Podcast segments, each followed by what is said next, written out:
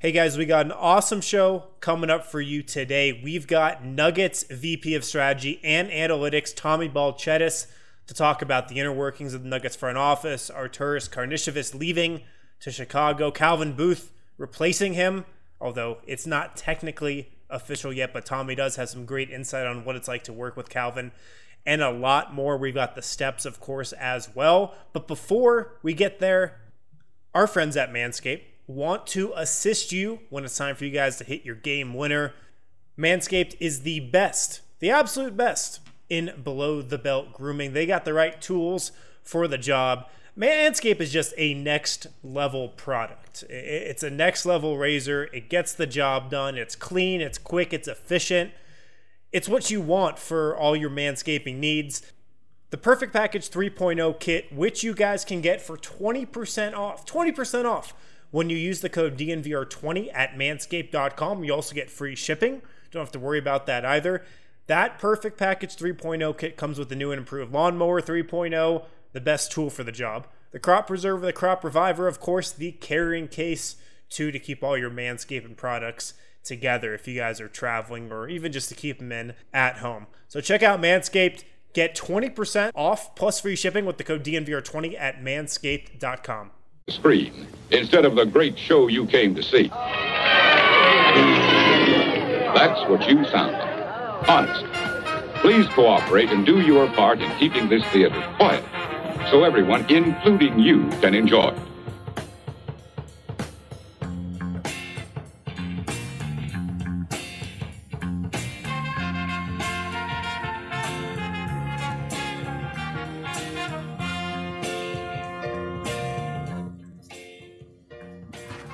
What is up, everybody? Welcome into the DNBA live show. I'm your host, Adam Mades. I'm joined, of course, as always, by Eric. You know him as D-Line Co. Let's go! Bringing the energy. And, of course, the beautiful haired one, Harrison Wind. I'm going without a hat for the first time in a week or so here, so this is dangerous. Well, hopefully you're without a hat forever. Look at you. You're glorious. No, man. Let that hair, let everybody see it, man. I know. Why would you keep that to you? Why would you keep that to yourself? It's selfish. Well, you guys are with my parents. They love the long hair, so they're happy as well right now. It's the body. We keep telling you, the body. You should lean into the Harrison Wind part. Just get the hair long so it's always blowing. The problem, man, it gets so curly. It's like, it's really like going over the deep edge right now. You'd be like a Eraserhead at a certain point. I love it. David Lynch. Oh, you certainly don't get that reference, I'm realizing. Again, yeah. No, it's definitely like 2011 and later, Eric. Come on now. Today we are welcoming in a very special guest. The VP, I'm going to mess this up because he has a newish title, but the VP of Strategy and Analytics for the Denver Nuggets. It's Tommy Balchettis. Tommy, hey, what's up, guys? Man? Hey. What's up, man? What's going on? How are you guys doing? Doing great. Yeah, hanging in there. Doing as good as we can. I love the music, man. The background music was cool. That was cool. Was it not bad? Yeah. This was a new one. Yeah, this was a new one. I just put it together. We were dancing to it earlier, actually. We were getting I was dancing to the funky music. We have the funky music whenever the Nuggets get a big win that we play. But we haven't been able to play that for a while because there hasn't been a big win or a big game in any capacity. The first game the Nuggets play, even if they lose by 40, we're going with the funky music. It's coming in no matter what. No, I like the one you played. That was really good. Oh, thank you so much, man. So, what have you been doing for the last 2 months other than sitting inside your house? I mean, how are you staying sane during this time? You personally? Oh, man. Me personally? No, I mean, listen, I mean, it's, you know, it's a tough situation out there. But, you know, hanging out with my wife and my son, who's, you know, he's 18 months, just officially, I can say year and a half now. I don't have to use months anymore, you know? Is there a strict cutoff when you go from I think 18 to months, that's the one, man. Yes, year and a half. I'm going to file that in the back of my head. Yeah, every now and then people do it way too long. Oh, they go crazy now. I feel like, year and a half is kind of like a good cutoff date. So, you know, he's a year and a half, so I can kind of hang out with him. He's, you know, he's just, I guess he's enjoying having me around. Who knows? He can't tell me anything. But that's been kind of cool. I mean, you know, when else can I kind of continue having a job and still, you know, be around my kid for an extended period of time? So that's been fun. But other than that, I mean, I feel like it's kind of like everybody, you know, try to you know, walk outside for a little bit so you're not completely cooped up at home. Cooking as much as you can, and try not to go crazy with the calories, because it's getting a little intense right now. We were talking food before you came on, and like I feel like I'm eating better than ever right now, in large part because I have more time to cook. So it's just, I feel like Tommy is talking directly to me. He knows that I've not been and he knows I was eating pasta right before we went on. So that tortellini, right. It looked organic and beautiful, man. That's I think it's different. We just met, but I get it. I literally had two burgers. I had two burgers today. Shake Shack for lunch and then something else for dinner. So, man, I know. Shake Shack is an underrated burger, man. Shake Shack might be my favorite burger, but it's more expensive. It's not quite fast food. It's like fast casual. So it's like right in between. Sure. Right in between. Yeah. No, I'm with you. I like it. Let's talk about that during the overrated underrated statement. Shake Shack. All right. I'm already gonna say it's underrated. It's underrated. That's my answer.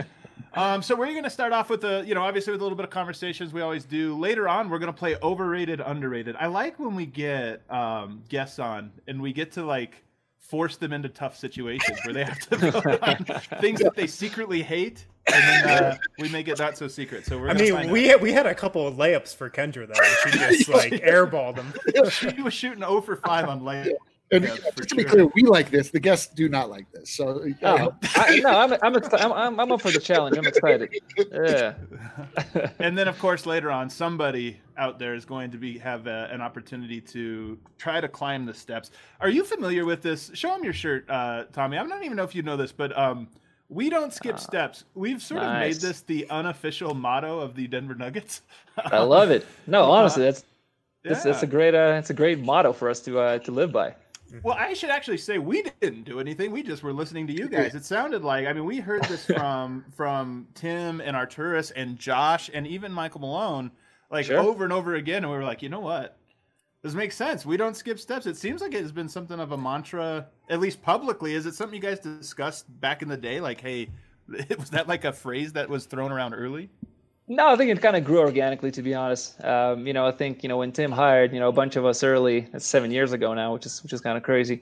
We all just kind of kept growing, right? We just kept growing. And that kind of transferred to the team as well, not just the front office, but, our roster, and the coaching staff. I feel like it's been just one never ending growth. And that's why we decided, we don't skip steps is a pretty good motto. But it was never like an official thing, It just kind of naturally happened. You don't have "we don't skip steps" like tattooed on your back anywhere, or Tim. No, I do. But it has nothing to do with it. Yeah, it's totally different. It's from like 10 years ago. Yeah. Who's Tommy Bracelets, by the way? Who is? I love it. I love it. Tommy Bracelets. That should be my my rap name. Your hip hop name. My hip hop name. Yeah. Later in the show, Tommy and Harrison are going to have a rap battle. So I can't wait. We're going to do it in Lithuanian, though, Harrison. I've been preparing all day. Perfect. From a basketball perspective, Tommy, what's your day-to-day sort of look like right now? Are you guys, is the workload reduced? How do you guys stay productive right now? No, honestly, we actually, we still are very much in the draft mode right now. Obviously hoping, some games resume and all that, but there's college games are no longer happening, so we can actually watch a bunch of video. All of us kind of get on a variety of different Zoom calls during the week and discuss specific draft players that are, potentially going to be in our range. So, there's still a lot of work to do. And, some of us actually find it even more productive now where there's kind of like not that many distractions, not that many games going on from the NBA's perspective. So we can actually really sit down and then discuss those guys in painstaking detail. So I think we actually might continue that forward, even when there's no more quarantine in the years to come. Yeah, I was actually curious, with nothing going on right now, how do you kind of compare how prepared you guys feel this year versus in years past? Do you feel maybe, I don't know, more prepared just because you've been so locked in on it for the last couple months? No, that's a good question. I think, we're prepared every year, and it definitely helps when you see those guys live. But, now there's literally nothing else to do but watching film, and you start noticing things, which is not always a good thing either, by the way. You may over-scout certain players, and you're you focus on their negatives too much. And But no, honestly, it really helps to kind of sit down with no distractions, Kind of tough for me to say because I have a 1.5-year-old now, so it's I mean it's really tough about when I talk about distractions, he's very much a distractible little fella. But you sit there, you watch certain guys for hours on end, and then you really can get a great sense of what they are as players. And some of us also call coaches if that's allowed, if they're seniors and whatnot, and just kind of talk to certain coaches, whether it's internationally, whether it's domestically, about certain players, and we get really good info about them. So that kind of nobody's practicing, right? Nobody's doing anything. So the coaches kind of can talk to you and really give their own opinion. So I feel like, we're actually doing a very good job getting to know the draftable guys. Do you think that'll make this draft more competitive? Do you just think everybody's going to have more time and more information and just be more organized for the draft? Probably, I would say so. It's interesting. There's so many dynamics. I mean, some of the guys who will not be competing in the March Madness, they won't get the March Madness bump. I mean, that happens, right? I mean, for certain players, and rightfully so. I mean, you want to reward winning as much as you can, and now you can still reward winning, but not probably to the same extent. I would say it's going to make it a little more difficult and easier in many ways. Probably a bad answer, but you know what I mean. No, so it's the same. It's the same, really. It's just neutral. It will be interesting to see if this is a more chalk drafter. If 5 years from now we look back and go, "Ooh, the order was actually pretty right." Like guys. Well, I was curious because it doesn't seem like there's going to be any pre-draft workouts. Is that a huge loss for NBA teams? Relatively so. I mean, you could probably, if you asked every different team what they think about pre-draft workouts, you'd get 30 different answers. Some hate them, some love them, right? Mm-hmm. I would say, when you really think about it, a chalk draft, I think it's a cool metaphor because, all of a sudden analytics may matter a little more, right? I mean, if you don't see those guys, if you literally don't get to actually talk to them when they're here in our building or you don't see them practicing against each other, you'll miss out on that. However, they're still going to be 7 feet or 6'11", whatever they are, right? So those numbers may matter just a little more. Yeah, I know. Those numbers may matter a little more, but you're also dealing with limited samples. I mean, that's enough sample right now. We stopped playing early March and whatnot. So there's still enough of a sample size. But it would have been cool to have, to finish the season and really have a full picture of what those guys look like. Agree. Yeah. Strong agree. March Madness, just a little for a spectator. That was coming up. That was the next week, wasn't it? I think it was the week after everything shut down. And it was like, oh, come on. No, it was 2 days after we opened the bar. Which it was, I think, 4 days. I'm so sorry, you guys. I'm so sorry, man. It was a glorious 3 days, let me tell you. Oh, God. No, it wasn't. We were like, are we allowed to invite people to come to this bar? Like, what are we doing? Like, Adam didn't even go. I'm so sorry, guys. Once it actually opens up, it's going to be glorious, right? I mean, it's going to be fantastic. But right now, timing was awful. You guys, there's no way you could have predicted that. I feel so bad. No way we saw a global pandemic coming. No way. You guys did it. Crazy. Come on. So the big news recently for the Nuggets is that Arturas. Now I have to ask you because I've always said Karnišovas, and lately I've heard people saying Karnišovas. It's Karnišovas. Karnišovas. Okay. I want to say it right. So Karnišovas. Okay. Yeah, I've been saying it wrong for 7 years. Like an SH. Same. Like an SH. We said a tongue roll in there. Karnišovas. Karnišovas, exactly. I don't think you could do it, Eric. I think you're incapable. That was actually not bad. No, that's pretty good, Eric. That's cool. This is unbelievable. I'm glad that there's an actual authority on this, so I don't just get berated. I felt like that was pretty good. You know how many times I mispronounced Chanchar's name? Every time. Once, because then I was berated for saying it wrongly, and so now I have. He has a tough last name. No way you can know. Yeah, just no. I actually remember. I think 2 years on what was formerly the BSN Denver Nuggets podcast. I asked on the podcast, I don't know how to pronounce the name, and I saw Tommy the next day, and he said it's Chanchar. Impressive. Hey, Europeans, we always kind of have to. We've been living with it for a long time now, so it's okay. Dobby bracelets. Has spoken.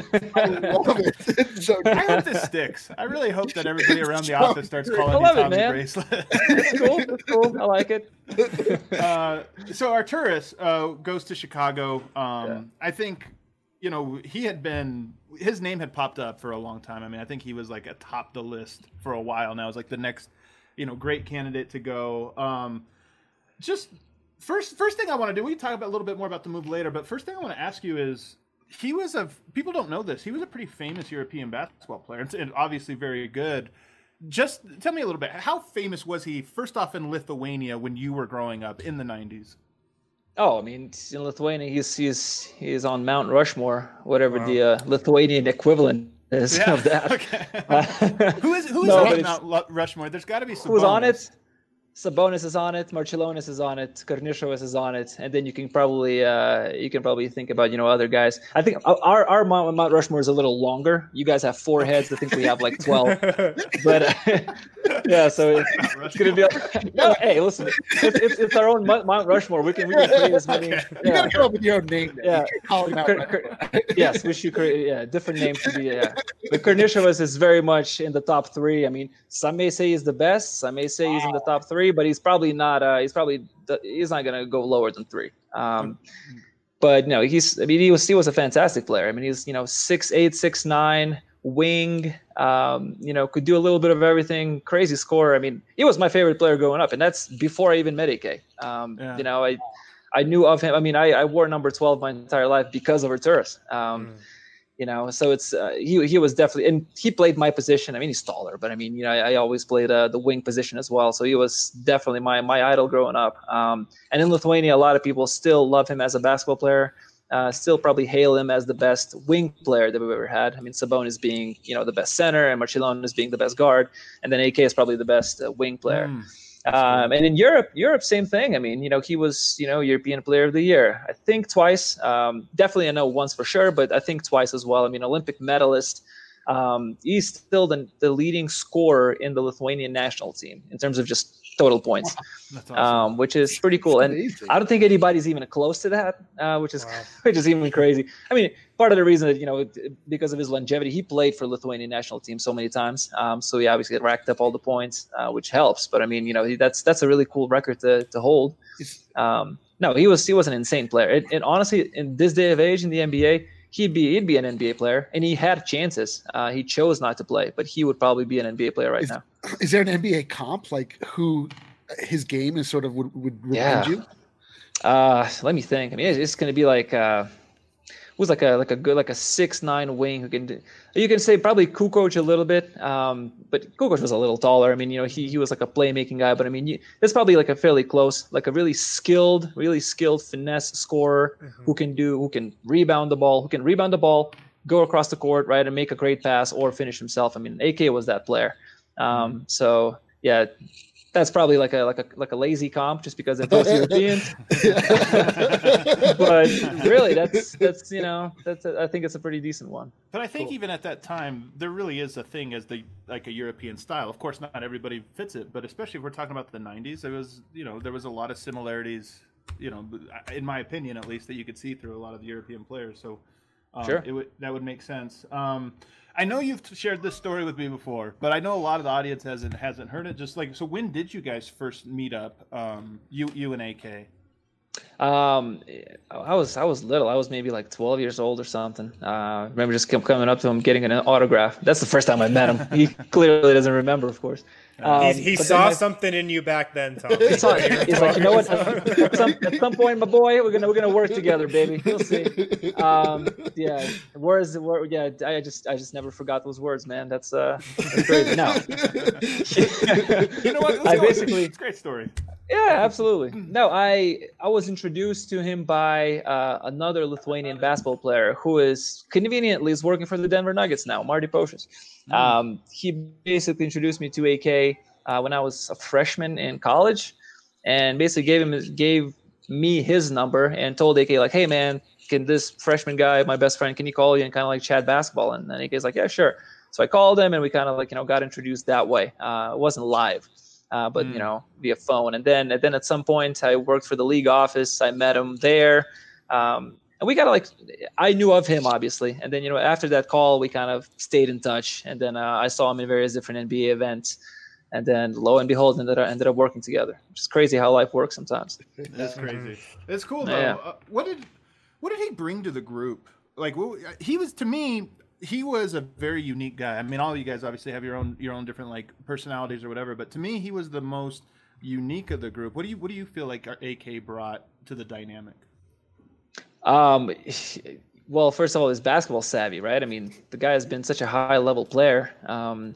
You know, once you actually sit down and, you know, we're all big basketball fans, and I think we all understand basketball in the front office. But, you know, when you have somebody who has been such a high level player, and none of us, except for maybe Calvin, you know, who played in the league, you know, none of us have had that success in terms of, you know, on court success, right? So, I mean, AK was definitely one of the more,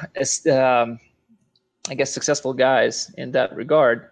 So when he watches players, when he talks about players, you kind of, you know, your ears perk up because he knows what he's talking about, because he played against those guys. He plays with those guys, not those specific players, but those specific profiles. Right. Mm-hmm. He's like, hey, I've seen this profile succeed. Right. So we're like, okay, you know, fair, right. I mean, you know, you've obviously, you know, you've done your work.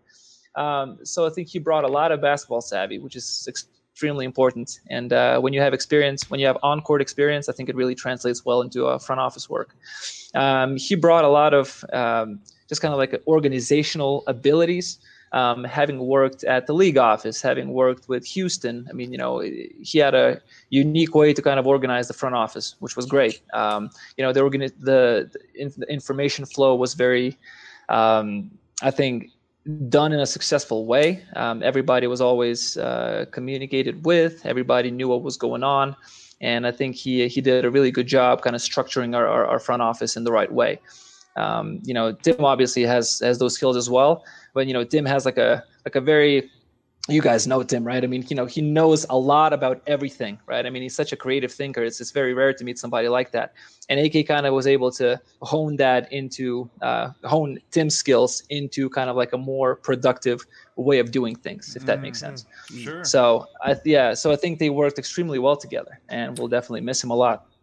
I've thought a lot about that, what you're just talking about, the organizational structure, the communication, since joining DNVR, because quite frankly, this is a big company. There's like 25 of us, and it's one of those things awesome, I never thought about before coming in, was like, oh yeah, like the various channels that people communicate is actually really important. It's just chaos. It's easy when you have like three or four guys sitting there. You can just be on the same call, right? Yeah. And you know, you need like an AK type of person who's kind of like, all right, you know, this is how we're gonna do things. You're in charge of that. You're in charge of that.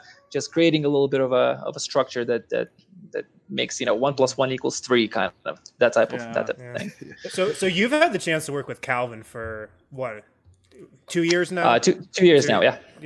I mean, I knew Calvin before a little bit, but yeah. Uh-huh. Yeah. What kind of guy is he? I mean, we see him, we interact with him, but you know, what kind of guy is he just to work with day to day? Yeah, well, I mean, he's, you know, first and foremost one of my closest friends. You know, Calvin is the absolute best. I think he's extremely his emotional IQ, I think, is probably the best that I've seen in many people that I've known, him and Tim's. But I mean, he has a really high emotional IQ. He kind of understands how people tick, what makes them tick, and you know, how to have them produce the maximum of their abilities, right? I mean, that's what Cal, I think, is really good at. I mean, I think he knows what people are good at, and he tries to encourage more of that from them, while also, you know, working on their weaknesses. I think he's just a really, really good people's person. Mm-hmm. Obviously, has played in the league for a long time. I mean, you know, knows basketball. That's kind of beside the point. I think he has a very good instinct when he watches players. I think him and I actually end up like agreeing and disagreeing on the same guys all the time. It's almost kind of fun when we don't agree on something, so we actually can have a legitimate conversation. But we do end up sitting there and be like, oh yeah, we both like the guy. Like, all right, preaching to the choir, man. That's cool. That's cool. Yeah. Let's talk about something else. And you know, I love the way he looks at players and kind of like what he thinks a good player should be. I'm learning a ton from him. But again, I think his biggest strength among many is the fact that he's such a good dude, and everybody just in general really, really loves the guy. I mean, it's really hard not to. Wow. He seems really nice. I mean, I've talked to him. It's been 2 years now, so I've probably had, 15, 20 interactions with him, and he's extremely personable. That's the thing. Yeah. I think that's the number one takeaway from him. Affable and personal. How are him and AK different? I mean, and when I say different, I mean not just personalities, but maybe more like how their approach to their jobs. Sure. I think they're more similar than different. Both have been great basketball players. So they really, again, when you kind of sit down, their basketball instincts, I think, are in many ways, are similar. And I think, obviously AK played in the 90s. Cal, I think, around, similar timing, maybe a little later than AK. Definitely a little later than AK. So, when they look at different players, you can kind of tell that sometimes they would disagree about a specific profile, but more often than not, they would agree. They like length, they like, IQ and things like that. So I think it's kind of hard to find too many differences. AK perhaps, focuses more, as I mentioned, on the organizational and structural side. I think, Cal, not that he doesn't have it, but it's a little more of a kind of a, like an instinctual thinker. And, kind of like, again, focuses more on people's strengths and weaknesses and things like that. So not that AK doesn't, right? But if you take on the priority list, I think that's kind of like, that's where they differ. But way more similar than different, because I think both of them respect and love Tim a lot, and they take a lot of their kind of strengths from Tim. And Tim has been able to kind of influence both of them in many ways, and they have influenced Tim as well. Mm-hmm. What about your job? I mean, how has it's been 7 years, as you mentioned now, how has it evolved over those 7 years?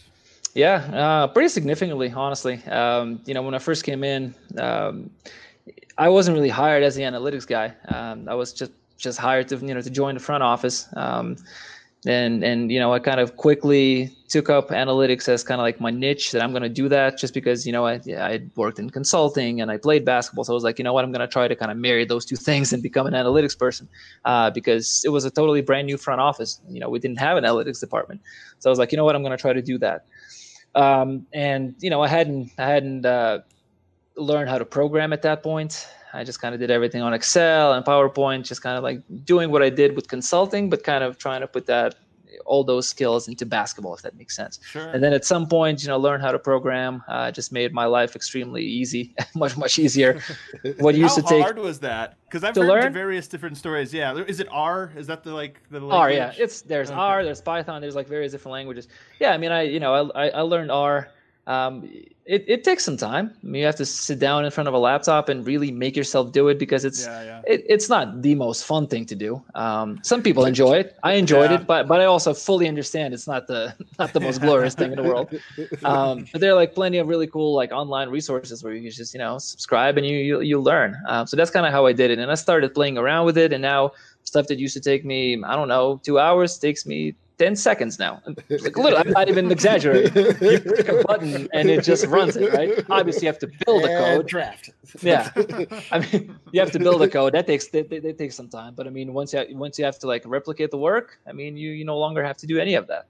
So that's, I think it completely revolutionized my own workflow. And I think, when I first came in, I'm sure people programmed at that point already. So that was kind of like more of an evolution within myself. But then in general, when you look at the sports, I mean, it certainly evolved, right? I mean, what happened was with SportView kind of taken over, you seeing all the XYZ coordinates now. That didn't exist when I first came in. It was a little more basic. Now there's nothing that you can't measure, nothing that you can't access, right? Yeah. So now it's like, all right, if you do enough work, it's all just going to be based on, all right, what are we going to do with that analysis? I mean, there's like plenty of bottlenecks, right? I mean, at some point you're like, okay, we have all this analysis. We have to make a decision at some point, right?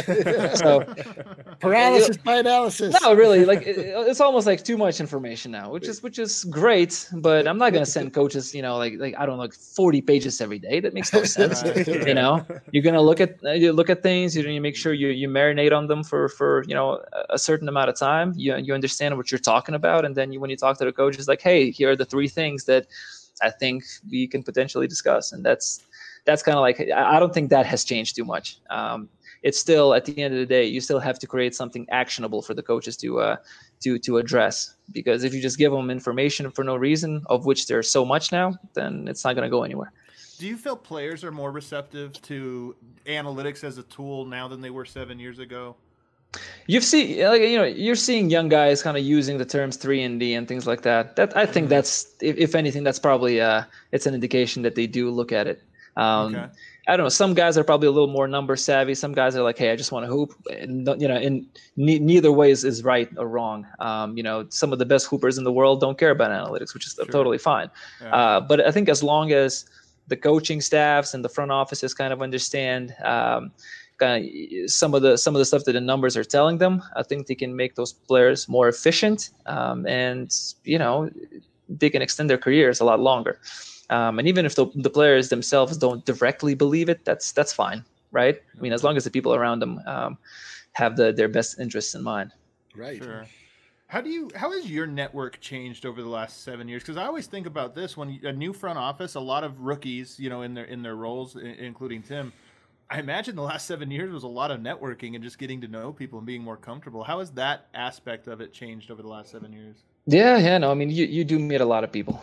Usually at first you kind of meet people in your circle, whether probably the analytics people mostly, if you go to certain conferences like Sloan and things like that, I mean, that's mostly analytics people.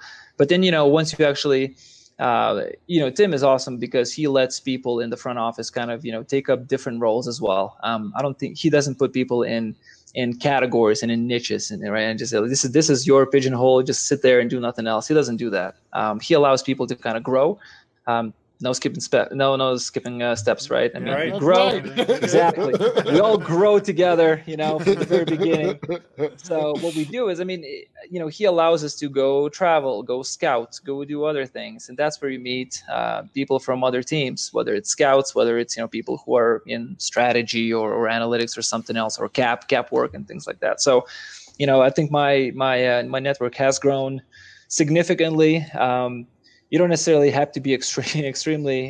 You don't have to initiate it too much. I mean, you're just there with all NBA people, and you just end up talking to them. I think as long as things grow organically, that's when I think the best connections are made. Definitely, Tommy. The Last Dance documentary, obviously going strong. It seems like everybody is tuning in. When you were growing up in Lithuania, what was it like watching them from afar like that? Oh yeah, no, I feel like I'm the perfect age now that when all that stuff was happening in '98, I was 12 years old. I mean that's when you're kind of still beginning your basketball journey, right? Sure. And it's like my God. He was it didn't seem like he was human. We would get those tape delay games later in the day. Some people would wake up at 4 a.m. I was one of those people. I mean, I played basketball early growing up, so I would wake up at 4, watch MJ battle. Utah Jazz. Hated Utah Jazz. Had no idea where Utah was. So did I. I didn't know. You were right. Like, yes, I didn't know what a state was at that point. I had no idea. I thought Utah was a city. So I don't know. Didn't really care, but I mean, you would wake up and watch those people who seemed to be so much faster, so much better than anything else we were seeing on TV. I mean, Lithuanian basketball was good. European basketball was good. But, I mean, you see MJ, you see Scottie, you see all those guys. You're like, my God, man. I mean, those people are not people. There's something clearly in the water in the United States. And the States seemed so far away. They just seemed so far away at that point, right? I mean, there's no way I was going to be ever involved in something like that or, even be stateside. At 12, when things are kind of seem so disproportionately big, they just made it all that much bigger. So now actually watching Last Dance, I'm like, my God, it just brings me back to like all those nostalgia days. And I was texting AK, I was like, can you believe like you're in charge of that now? Are you kidding me, man? He was like, yeah, man, that's life works in mysterious ways. I mean, he was older, but he did the exact same thing. I mean, he was able to watch those games, on tape delay and waking up in the morning and everything. It's insane. Yeah, I was joking that when they hired Mark Eversley, I was like, he just needed to watch episode 3 and 4 of the doc, and he was like, all right, I got to work for that organization. I got to bring the Bulls back. No, I mean, they were like the gold standard globally. Yeah, not just in the United States. I mean, clearly in Lithuania, they were, you know, the #1 team. I had a Bulls hat. Everybody did. Yeah, absolutely did. Well, we always talk about those Bulls uniforms, and like Eric does a lot of our branding, and he's our uniform expert. But I mean, those are timeless. Those are absolutely timeless. Yeah, the Angry Bull. I mean, that was the Angry Bull. Yeah, Angry Bull, man, it was awesome. Who else was like MJ? Did you know a bunch of guys, and not just you, because I know you were really into basketball. But were other basketball players famous in Lithuania, or was it kind of like MJ was the one guy and a bunch of faceless others? No, we had those books where you like put stickers on, right? Whatever, sticker books. Yes, we had all that. I don't know. You know, you remember guys like Austin Carr, but he played for the Jazz. That's a bad example. I mean, somebody else. No more Jazz. No more Jazz, guys. Jazz are awesome. Just when I was 12. They were not. We knew probably the best players. You know, like right now we could probably, you know, name every player in the league. But you know, back in the day, not really. When I was 12, but I mean, yeah, we knew all the best players out there. You know, like the Birds, the Magics, the MJs, and probably I would say like 3 deep in every team. I probably could have told you. The NBA Jam roster. That's right. Absolutely, yeah. I have the T-shirt here. Yeah, nice. Nicole, and Jamal. I was actually thinking of wearing that, but I'm like, nah, you know, teamwork. There's no specific guys, man. Denver Nuggets, we're all together. That's funny. Oh, I like it. Oh, that's special. All right, before we get back to our conversation with Tommy, I just ordered from these guys the other night. They deliver. You can also pick up from the Breck Brew Farmhouse. Use code DNVR and you will save $5 off your meal. I got some chicken wings. I got a salad. I got a burger as well. The food's phenomenal. The people are great over at the Breck Brew Farmhouse too. They're a loyal partner of ours. We're a loyal partner of theirs. At least that's how we try to think of it. Support them during these times just like you're supporting us. You can get pickup or delivery from the Breck Brew Farmhouse. Get $5 off when you use code DNVR. You can also get beer delivered from the Breck Brew Farmhouse as well. Also, guys, before we go any further, I love having this next partner on with us because I get to utilize their services. I'm going back to school with MSU Denver Online, going to get to take some classes and continue to tell you guys how awesome of a dynamic education that MSU Denver Online provides. Here's the deal with MSU Denver Online. They've got over 750 classes that they offer, 40 plus online and hybrid programs. There's something for everybody.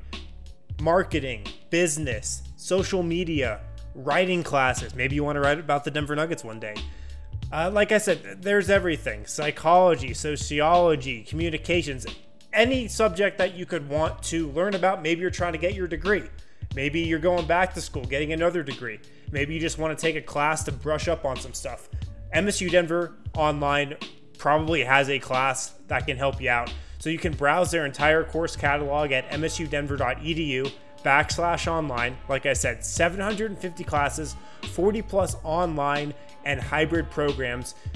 And maybe my favorite part about MSU Denver Online is that they'll work with you if you're trying to work and go back to school and keep that schedule. You can take morning classes and then go work at night. You can keep your job in regular hours during the day and take online classes during the evening. They'll even work with you if you want to take classes on the MSU Denver campus too. So they really love to work with their students and work with you guys to find the schedule of classes and just make it so you can keep doing everything that you're doing in your life and still get an awesome education or go back to school if some of you guys are looking to do that. So check out their entire course catalog, msudenver.edu/online.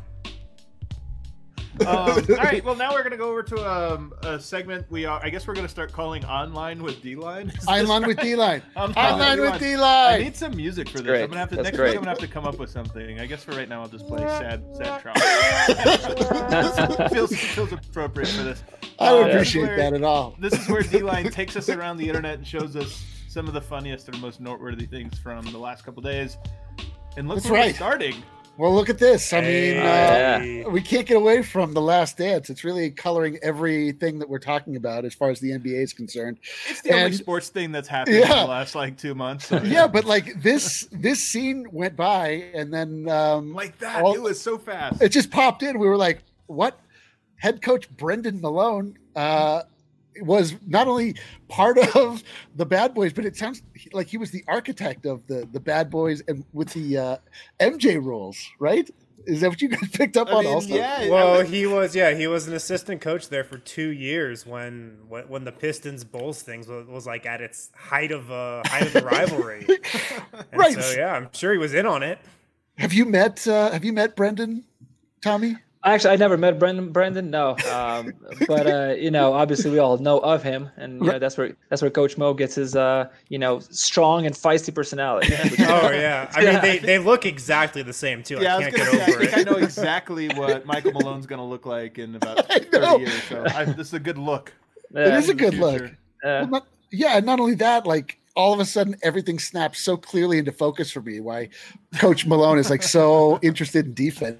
First, listen, great basketball family right there. I mean, that's an underrated basketball family. Those guys are great basketball people. Yeah. Well, Brendan Malone also had the quote of the episode, maybe on coaching Rodman. You just leave him alone. You don't put a saddle on a Mustang. Oh yeah, incredible quote. There you go. Yeah, incredible. That is such a Michael Malone thing too. Yeah, it really is. You know what? At some point he's gonna bust that out, and I can't wait for it. Can't put a saddle on a Mustang. He should. What player do you think he'll say this for? I'm gonna say Will Barton. I think that would probably be the player. Probably Nikola. What do you think? It's probably Nikola, right? That's Nikola. It would be more fit. Oh, that's great. Right, what else you got, D-Line? Let's see. Let's take a look here. Oh, okay, we've got our man Kevin Durant trying to get around an offensive lineman. Okay. So we're right around the NBA draft or the NFL draft. So you talk about a lot of Kevin Durant has the least football body, right? Especially linemen. Yeah, I think that Tommy watch can't say. I should mute him. He can't say anything. This is like I'm going to save Tommy some money on this one. This is Kevin Durant's security keeping him away from his burner accounts. Oh, okay. Let's move on. Let's check out the next one. All right, and then we've got what I'm calling the Mares special here. That's it. Tom DeLonge did that, right? I mean, from Blink-182, he was the one who kind of unearthed all this stuff. Oh yeah. Did you not know? What? He's like a UFO guy, right? Yeah. So Tom DeLonge, I think he's the bass player, but he's the tall one. I think he was very much into all things UFO, and I think he was the one who kind of unearthed these pictures, maybe, or at least try to make them known. Wow. And then now NASA is making them a little more known. Yeah, you guys did not Blink-182 bassist to national hero. Eric, come on, man. Yeah, I mean, you had to have known that, right? Yeah, Eric, did you do your research? What the heck, man? Come on. I didn't do any research. Let me just make sure I understand. You're saying that Blink-182 has the leverage to make the U.S. government. Are there any 90s pop punk bands that are really interested in JFK or something? We can get probably all of them. I would say. Yeah. It probably fits the profile. No, I love this though, right? Yeah. Apparently Pentagon officially released these 3 videos of Navy pilots encountering UFOs, and I mean these are still shots. Obviously, they're not Blink-182 grade, but if you watch the video, I don't think he took those photos, but he was definitely questioning them. I think that was the point. I saw it on Twitter, just like you guys. Yeah, I love it though. This one that's, I don't know. Are we calling that a UFO? I mean, come on. It's certainly unidentified. That has to be. All right. It's every picture of Bigfoot is super blurry. And then we have this little dot. Can we just want Kevin Durant getting knocked down again? One more time. Is that all you got for us? So before we get back to our discussion with Tommy, we still got the steps to come. An interesting episode of the steps. I'll say that. An interesting episode. But before we do... I've had a lot of extra time around the house, as I'm sure you guys have had. I've dabbled in some home improvement projects. Denver Rubber Company is the place to call if you need anything that has to do with custom die-cut gaskets, molded rubber, custom hoses, foam gaskets, metal parts, if you're doing something around the house and maybe you just need that one part that you can't find anywhere, Denver Rubber Company can probably help you out.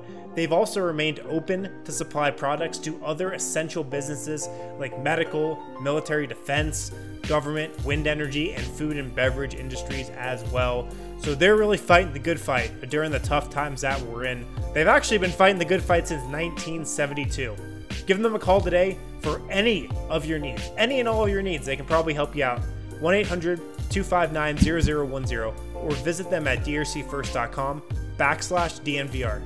All right, last thing before we get out of here, we're going to invite a guest on, and we have one waiting in the wings, DJ C15. What's going on? Hey, first of all, tell us your name, and welcome onto the show. DJ Cuthbertson. DJ, all right, DJ. Well, yeah, We'll go with DJ. What's going on, DJ? DJ, where are you joining us from? I'm joining you out from Fort Worth, Texas. Texas, yeah, all right. Cool. Again, another show and another person not from Denver. No one from Denver watches the show. That's all right because everybody else around the globe. Right? Hey, the Nuggets are a worldwide brand, Eric. And a worldwide absolutely brand. Is. Absolutely is. I grew up in Denver. The work of Tommy Bracelet. Okay, that does help. All right, who's your favorite Nugget, DJ? Oh man, see, all time. We'll go all Nuggets. Time, not just current.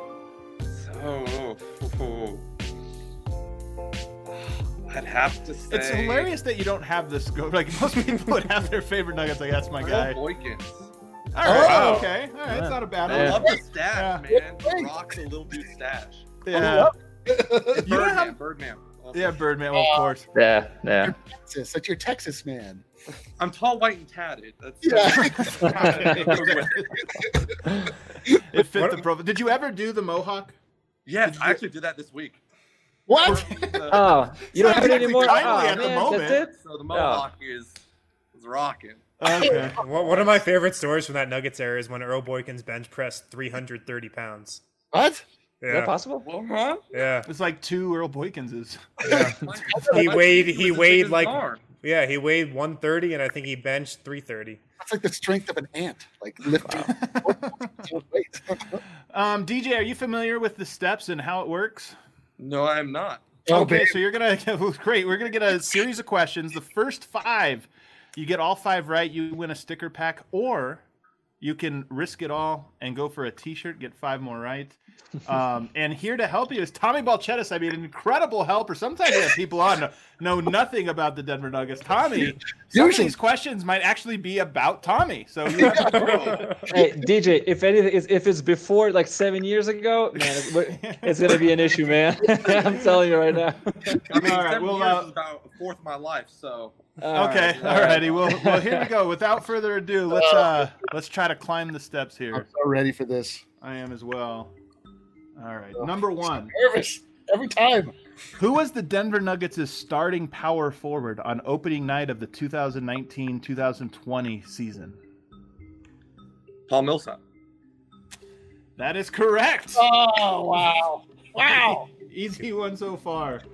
Number two. I knew that one, guys. I knew it. Just saying. Who led the 2019-20 Denver Nuggets in total dunks? Don't say Jokic, please. I'm sorry. Which season, Adam? This season that is halfway through or whatever. Okay. I'm gonna go with Bart. You can always use your helper if you aren't sure. You could always ask your helper. This is another pretty difficult second question, Adam. I gotta say, it's a good question. DJ, I can give you two. I can give you two answers. You have to choose one because I'm not sure between the two. Oh, I like that the helpers. Okay.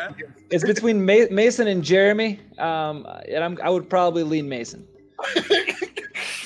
Well, all Mason does is dunk and miss free throws, so I'm gonna go Mason. Well, a little slander mixed in there, but yes, your helper pulled through. He signed my hat. I love the dude, but let's be honest. He's improving, DJ. He'll get there. Number three. How many NBA teams play their home games in California? 4. Is that your final answer? Yeah. All right, you guys. We're moving on. Like 3 though, like when the Lakers play in Sacramento, it's a Lakers home game. No. All right. Get out of here, Eric. You know what? We technically count the Clippers to stay home. Number four. This one's tough. You might have to use your helper for this one. I'm not going to lie. Where did Denver Nuggets VP of Strategy and Analytics, Tommy Balchettis, attend college? It's a tough helper. DJ, you got to know this one, man. Come on. You should be a fan, right? You're a fan. Fans don't do my office stuff. Let's go. No, it's totally fair. No, yeah. If you want help, you can. Yeah, I'm going to need your help, Timmy. Yeah. Oh, it's Harvard. Tommy. Are you going to go with it? Where? Harvard University. Are you familiar? I'm going to go with Harvard because Wait, no, Eric, did you just Andy Bernard me, man? Come on. You can't do that. Yeah, did you guys watch The Office? Yeah. Love it. Are you familiar? Have you heard of it? Yeah. It just made me look like great. Thanks, man. All right, number five, DJ. You gotta focus because this one is for a sticker pack. This is for a sticker pack. Okay. Question. Which shooting guard was picked one spot ahead of Jamal Murray in the 2016 NBA draft? DJ, I can give you some hints, man. I don't know if I can give you the answer. What hints you got? Blaze for sack. Yeah, that's not going to help. I could tell. It was drafted by New Orleans. As an unknown real age. I love that Tommy's sick of answering for him. It's just now getting No. Listen, it's a game, right? De'Aaron Fox isn't a shooting guard. No, certainly not. No Googling, DJ. I see those eyes. That's my thinking eyes. His first name is a synonym for a friend. Oh. Okay. These are some great clues. Great clues. Wait, which one's a synonym and which one's an antonym? Oh, my God. DJ. Synonym is the same, antonym is opposite. Yeah, so synonym. There we go, man. Hey, well done, dude. Congratulations. Well done. All right, DJ, we could send you a sticker pack. It could be yours, or you could risk it and try to go five more and get a shirt. What do you think? I'm all about risking it for the biscuit, baby. Risking it for the biscuit. I like that Tommy answered a good four of those. So what? Nah, man. I don't know if I had two. Yeah, this one's gonna be tough. This one predates Tommy. Oh man. Who did the Denver Nuggets take with the fifth pick in the 2002 NBA draft? Fifth pick. The tough one. Gosh. Yeah. Couldn't have just taken those stickers. I know. He's really regretting this now. I start with nothing. I can end with nothing or end with a shirt. That's a great point. Do you have a guess? I'm going to go Kenyon Martin for some reason. Oh, man. He is out of here. Hey, man, this game is brutal. Probably should have given him hints. Yeah, that's too bad, man. You know what? You gave him plenty of hits, man. He had a lot of opportunities. DJ, if you're still watching, man, good job, dude. Did well. Yeah. That Dunker question was tough. I might have gone Jeremy Grant. I don't know. Yeah, that's what I was thinking too, but no. The Mason Plumlee has almost twice as many dunks, I think, as Jeremy. That's crazy. So, I mean, think about how many of his baskets are dunks. Like, Jeremy's are louder. Like, you know, Mason will dunk it every time, Jeremy's, right? Yeah, for sure. All right, guys. Well, Tommy, thank you so much. Hopefully, this wasn't too bad. That was fun. Nice, casual, fun. Absolutely. That was a great time. Appreciate you guys. Yeah, thanks for coming on, man. Are you muted, Eric? Eric, are you muted or something? Did you screw up your mic? Because you're just screaming. I can see you screaming something. What is the answer to the question? You can't hear me? Oh, did I not get it? Nicholas Skeeta. Oh, yeah, I didn't say it, did I? Yeah. It's Skeeta. Skeeta. The real ones will know that one. The real ones will know that because that Skeeta pick was an all-time, like, oh, man. An all-timer. An all-timer. And I feel like that's one where you make the pick and he shows up for the first practice and you're like, damn. Dude, that's pretty comment. No comment. Well done. Save your money here. All right, Tommy, thanks so much for coming on. Thanks so much, everybody who tuned into the broadcast. And, of course, we're going to be back again tomorrow with a brand-new episode. Matt Moore hopping on as our guest tomorrow. We'll see everybody at 8 o'clock. All right. Thanks, guys. All right, fun show today, guys. Before we get out of here, if you've been a listener of this podcast for a couple months or a couple years, and I know we have some of those, we have some loyal day one listeners on this pod. If you don't have an electric toothbrush right now, I mean, what are you guys doing? You're just doing it wrong. You're not living life to its fullest potential. You're probably still getting cavities. I don't get any ever since I switched to an electric toothbrush. But if you guys schedule a cleaning, x-ray, and exam at Green Mountain Dental Group, you will receive a free Sonicare toothbrush. Top of the line electric toothbrush is the Sonicare. Located just 15 minutes from downtown Denver. These guys are awesome. Super nice. You can talk sports with them. They listen to the pod. They read DNVR. Hit them up. Green Mountain Dental. You will get a free Sonicare toothbrush if you schedule a cleaning, x-ray, and exam.